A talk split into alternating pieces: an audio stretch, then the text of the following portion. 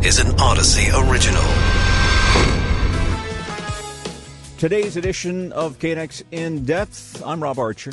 I'm Charles Feldman. Clarence Thomas tries to brush it all off, but we'll go in depth into the major ethical issues all those fancy trips from a friend raises for the Supreme Court justice. And we're going to look into why so many legal marijuana farmers in California are giving up also, Gen Z is shying away from alcohol in large numbers. We look into why. So, what are they doing instead? That's a good question, and you're going to have to find out. But we start with Clarence Thomas and the report about all those luxury trips he took. Richard Painter was the chief White House ethics counsel under George W. Bush, now a law professor at the University of Minnesota. Richard, thanks for being with us. Thank you for having me. Well, I know for a good number of years there has been controversy surrounding the Chief Justice's wife, who, as you know, uh, has been uh, a favorite of various conservative uh, Republican causes. Uh, but this really paints an interesting picture of her husband, doesn't it? Well, yes, Justice Justice Thomas. Uh, here, no, uh, not the Chief Justice, but uh, Justice Thomas uh, has had conflicts of interest pertaining to his wife for a long time. She's been making a lot of money with uh, conservative groups, and uh, also she was involved with the effort to overturn the 2020 election, and there were some cases that he really should have recused from. Uh, but now we have this additional problem of undisclosed uh, trips with this billionaire on his yacht, and his plane. I mean, that clearly should have been disclosed uh, to uh, on the uh, disclosure form.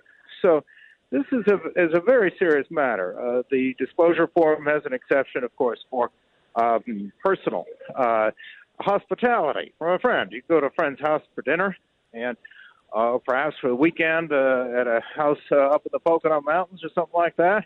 Okay, but but that's not what's happening here. These are trips with a billionaire on a yacht, on a private plane. Uh, this is travel, not one of the exceptions, never was. I mean, it should have been disclosed. Uh, Mr. Painter, uh, is there uh, some have said there's a lack of leadership at the top at the Supreme Court. Chief Justice uh, John Roberts is apparently kind of like an absentee landlord, they say. And uh, should he be taking more uh, of a role here in in handling situations like this? Because the Supreme Court has lost a lot of respect because of things like this.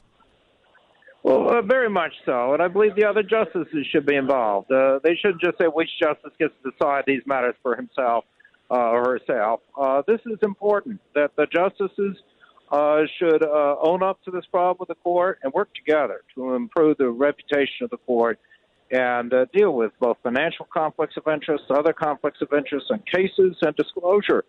And uh, Justice Thomas apparently says he talked to some of his colleagues. We don't know who uh, but uh, this is something that should have been disclosed. It, it's very bad for the reputation of the court. Okay, so uh, so Richard, what what another, uh, Richard, what conflict? okay, but what happens now? Uh, if he thinks it's okay, and he says apparently he thinks it was fine, uh, what is the mechanism for dealing with this? Can anybody deal with this? Well, legally, I mean, the court doesn't want to deal with it.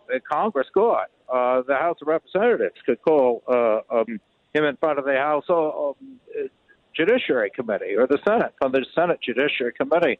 An egregious uh, conflict of interest, a violation of law, could result in impeachment of a justice uh, or the justice being forced to resign. Uh, but I don't see that happening here. The Republicans and the House of Representatives are going to have no interest in that, pursuing this. Uh, and I'm not sure the Senate is going to have hearings. Uh, I'd remind everyone that in 1969, we had Justice Abe Fortas leave the court because he had received money uh, from a man named Louis Wolfson. Now, Louis Wolfson did have some business that he was uh, before the court. He was trying to get review of his uh, criminal conviction for securities fraud. The court denied that petition.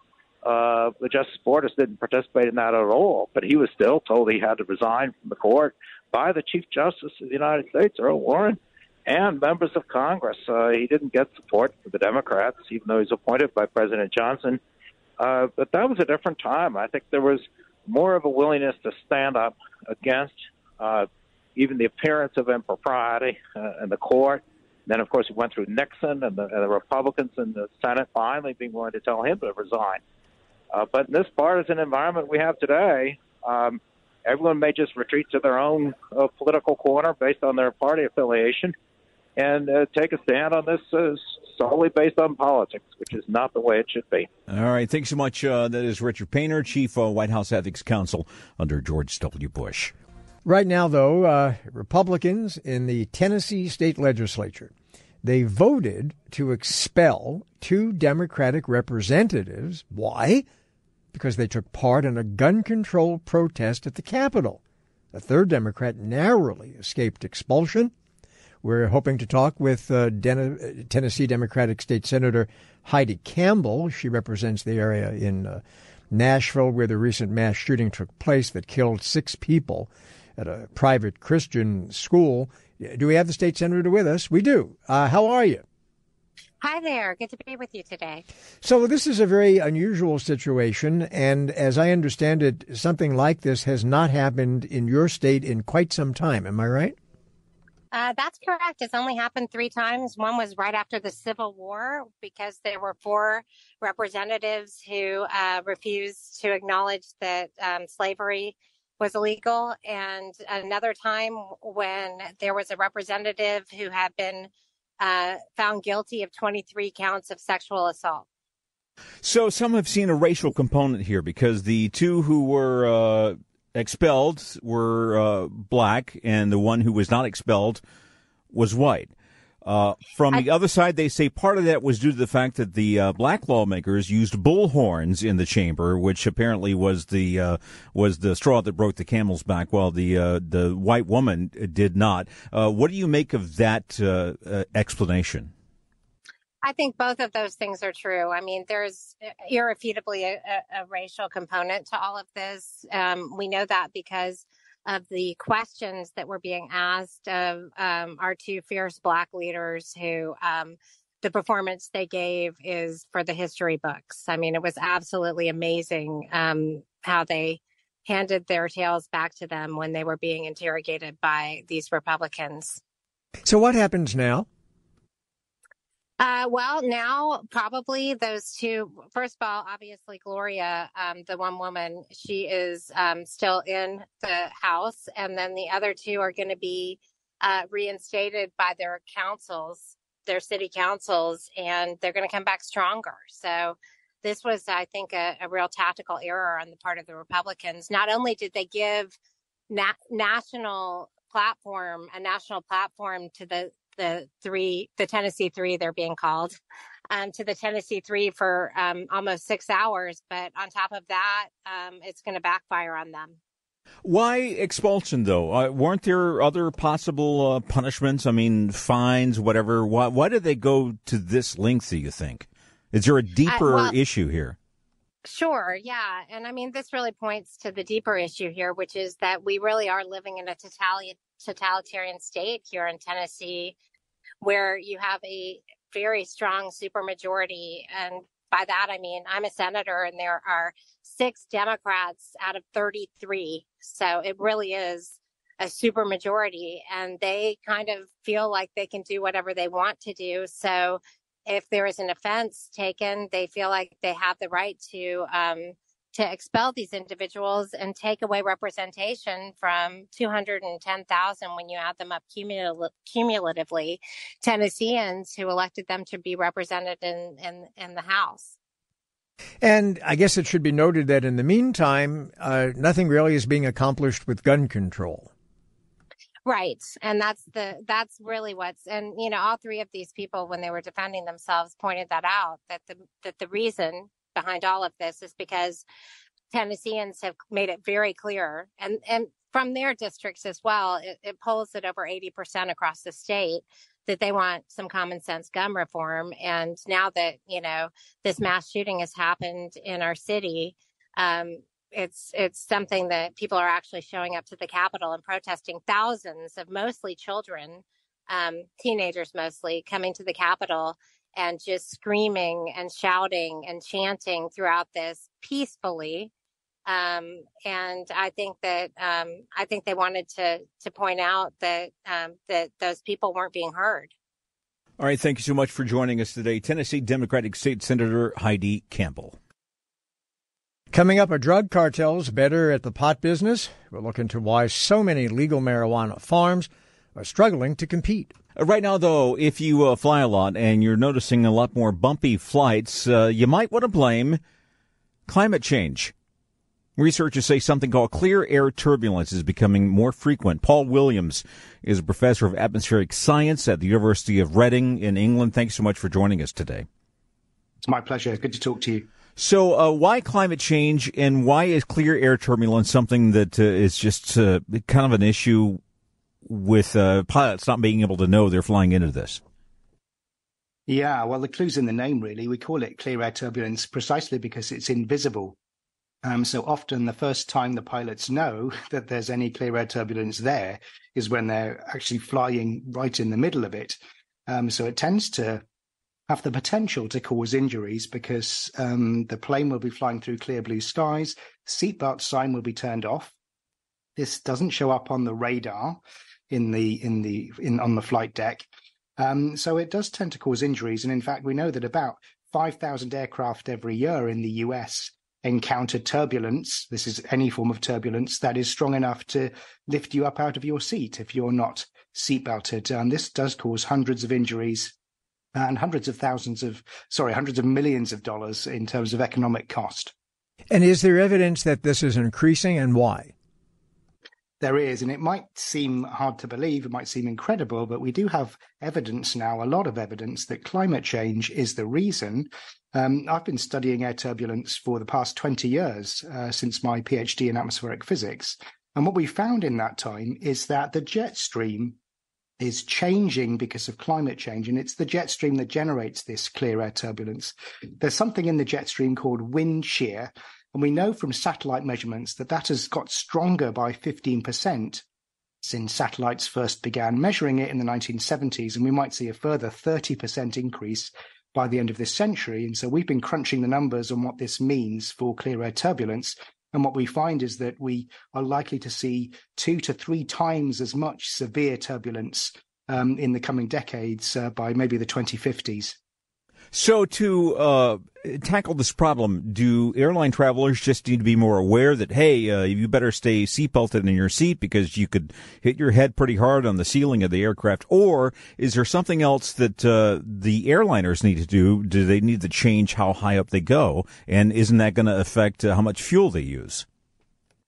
Yeah, that's a great question. I've been I've been wondering the same thing myself, and so we've looked into it. And unfortunately, changing altitude is not going to help here. We see the same increases whether it's thirty thousand feet or forty thousand feet.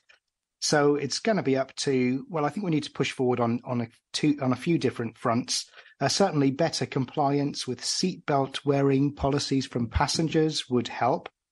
Um, uh, we we know that um, if you're seatbelted, that's virtually a guarantee of safety. The only thing that can can harm you is if the overhead luggage bins pop open and and a, a suitcase or whatever falls out and, and hits you on the head. But that's very unlikely. Um, another thing we could push forward on is the quality of the clear air turbulence forecasts. Um, so pilots use these forecasts just like regular weather forecasts, but they're forecasting the strength of the turbulence um, 20 years ago, they were about 60% accurate. Today, they're much better, around 85%, but there's still more we could do there. I, you know, I'm devoting my career to making these forecasts as accurate as possible. I'd like to see no passenger ever injured by turbulence again. That's, that's the dream. So is the bottom line, though, for passengers who are concerned about all this, that so long as they keep seat belted during at least most of the flight, even if there are more instances and more severe cases of turbulence, they don't really have anything to be alarmed about. Is that right? I think so. I'm not concerned that certain parts of airspace will become unnavigable because of this. I'm not suggesting we'll have to avoid flying over certain parts of the world. I mean, severe turbulence is rare. Only about a tenth of a percent of the atmosphere has severe turbulence in it. And even if it were to double or treble, that's still only a few tenths of a percent. So your individual chance, if you're heading to LAX and you're about to get on a flight, your individual chance of encountering severe turbulence is small. But of course, given the number of planes in the skies, sooner or later one of them will hit it. And yeah, just do what the pilots do. Always keep your seatbelt fastened. Uh, that's certainly what I do whenever I'm seated. And, and that's really the recommendation for, for everyone. All right, thanks so much. That is uh, Paul Williams, professor of atmospheric science at the University of Reading in England. You're listening to KNX In Depth with Rob Archer. I'm Charles Feldman. Legal marijuana farms in California are struggling to get by. New state data shows California lost almost 1,800 cultivation licenses since the beginning of last year. So, here to tell us what's happening on the legal side of things is Johnny Casali who is owner of Huckleberry Hill Farms in Humboldt County. He is a second generation cannabis cultivator. Johnny, thanks for being with us. Yeah, thank you guys both so much for having me on. So, what happened? There was a time not that many years ago when a lot of people in California thought that if not a cash cow, this would be a cash leaf at least. Uh, it's not working out that way. Why?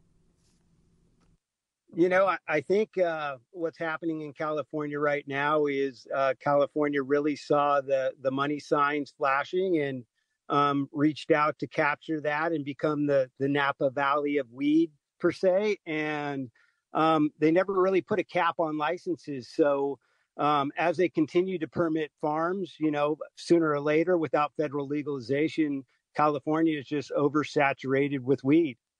So some oversaturation, yes, but uh, was the legal cannabis industry hobbled at the beginning uh, when there were issues with uh, banking and finance? Yeah, you know, those are still some of the challenges that most of us are facing now with, you know, the the excess fees of banking and the overtaxation. You know, there's a there's a, a list a mile long that things that we can do better and and I think, you know, to California's um, credit. They they are starting to slowly address it, but you know, as fast as they're addressing these issues, more farms are dropping out faster than that. Is it the case, Johnny, that the illegal business side of this perhaps is running more efficiently? You know the the the illegal side of this is always run more efficiently and and it operated the way we wanted it to operate. And um, you know i think california wants us to believe that it's the um, illegal grows the cartel grows that are really affecting the marketplace net right now but it's really the lack of retail shops in california the lack of access that consumers have to good clean cannabis um, and the overtaxation. There's no way around it, and the oversupply is just the explanation point on on the downturn of this marketplace. You mentioned cartel grows. Is there a possibility here that some of the problem might also be crime itself, and that some of these illegal growers might be connected to organized crime, and they're kind of helping kind of push some legal growers out of business? You know there, there's not there's in my opinion there's no illegal growers that are selling it on the white market and, and they're, they're not our real competition. You know our real competition is is all the different regulations that california has put on us and um, you know we're we're trying to weather the storm but a lot of us are really at the brink of extinction and it's really sad to see that happening to all these family farms at least in the emerald triangle. So what needs to be done we need, uh, in my opinion, I think uh, I think California needs to cap uh, and, and not permit any more farms until federal legalization comes. I think we need to, you know, lessen the, the the taxes that are put on the consumer. We need to open more retail shops in California, um, and we really need to really have access farmers need access direct to consumer because in between me and the consumer is a distributor that gets 17%. It's a retail shop that, you know, doubles that. And then there's 38% tax put on top of that. So at the end of the day, when I when I'm selling my my product for five or ten dollars for a quarter, you know, the consumer's paying $55 and, and, and the farmer's really ultimately not getting that. And what all we really want is uh, Emerald Triangle small sun grown farmers is to really share our our life's work with the consumer and really find the best possible medicine that makes them feel the best. And that's all we really want. All right, thank you so much for uh, taking the time. Johnny Casali, owner of Huckleberry Hill Farms in Humboldt County. You know, older people always seem to look at the teenage and college age generation, and they think they're a bunch of kids and young adults who play around and party too much. But some recent studies don't back that up when it comes to Gen Z. And we're going to dig into that now with Dr. Uh, Gary Mitrolovitz. Uh, oh my God, Matra- you know what? You're on the line. How uh, can you pronounce your name for me? Sure, you're close. It's Mitrovolis. I knew I was getting there, but I didn't know how long it was going to take. Uh, medical director at uh, American Addiction Center's Laguna Treatment Hospital in Aliso Viejo. Also, Lauren Olson. Uh, she's 22, works in Colorado as a loved one peer coach at Face It Together. That is an addiction wellness nonprofit organization. So, uh, doctor, I'm going to start with you. Uh, what kind of figures are you seeing as far as uh, Gen Z drinking less and, and, and kind of partying less than the generation before? Yeah, I would say um, there's been numerous um, recent studies coming out, but it, it, looks like the general consensus at this point is that the overall trend um, looks like it's probably about 20% less drinking um, of, of Gen Zs, and that's um, in comparison to the millennials. Um, and that's pretty kind of consistent across the board. Do we know why, or do we think we know why? Yeah, you know, I, I think it's kind of like it looks like there's multiple reasons. Um, you know, one thing I want to say is any addiction is a hit of dopamine, right? You know, you have a drink, that's a hit of dopamine, whatever substance, it's a hit of dopamine. Um, and that's based on survival, right? We we have dopamine in our, in our systems for survival. If we have something to drink, like water when we're thirsty, or something to eat, that's a little hit of dopamine, and that encourages you to say, "Go on, do more, great job." Um, whereas any substances or, or, or alcohol, that causes the dopamine hit to go even higher, which strongly reinforces it. Now, I think what's going on, um, one of the reasons though, but I think amongst the younger generations is that um, there are other ways or other things to be addicted to. Um, there's social media, social platforms. Um, there's like TikTok, there's Instagram, you post something you get a lot of likes that's a hit of dopamine. And and and that's kind of shifted a little bit of the addiction in that direction. But there's also increased prevalence of cannabis use as well that we're seeing. And so we're seeing more and more gen zers kind of partaking into that uh, cannabis culture you know with the increased legalization and everything. Plus um, i wanted to say that even amongst the gen zers um, it, it seems as though they're more of a stay in type of culture. So it's kind of like the Netflix and chill. They just rather stay in, watch some movies, stream some TV shows, order in using like different apps. And uh, part of that kind of goes with the cannabis culture, kind of just stay home, chill, and um, you know use cannabis instead.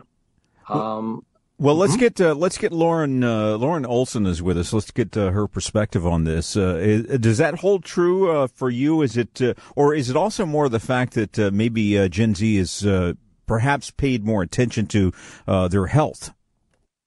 Yeah, I mean, I definitely agree with some things that Doctor said. I I definitely see where the socialization aspect of of staying in has become a little bit more prevalent with with my generation uh, but for me and my perspective, um, just personally, a little bit about me.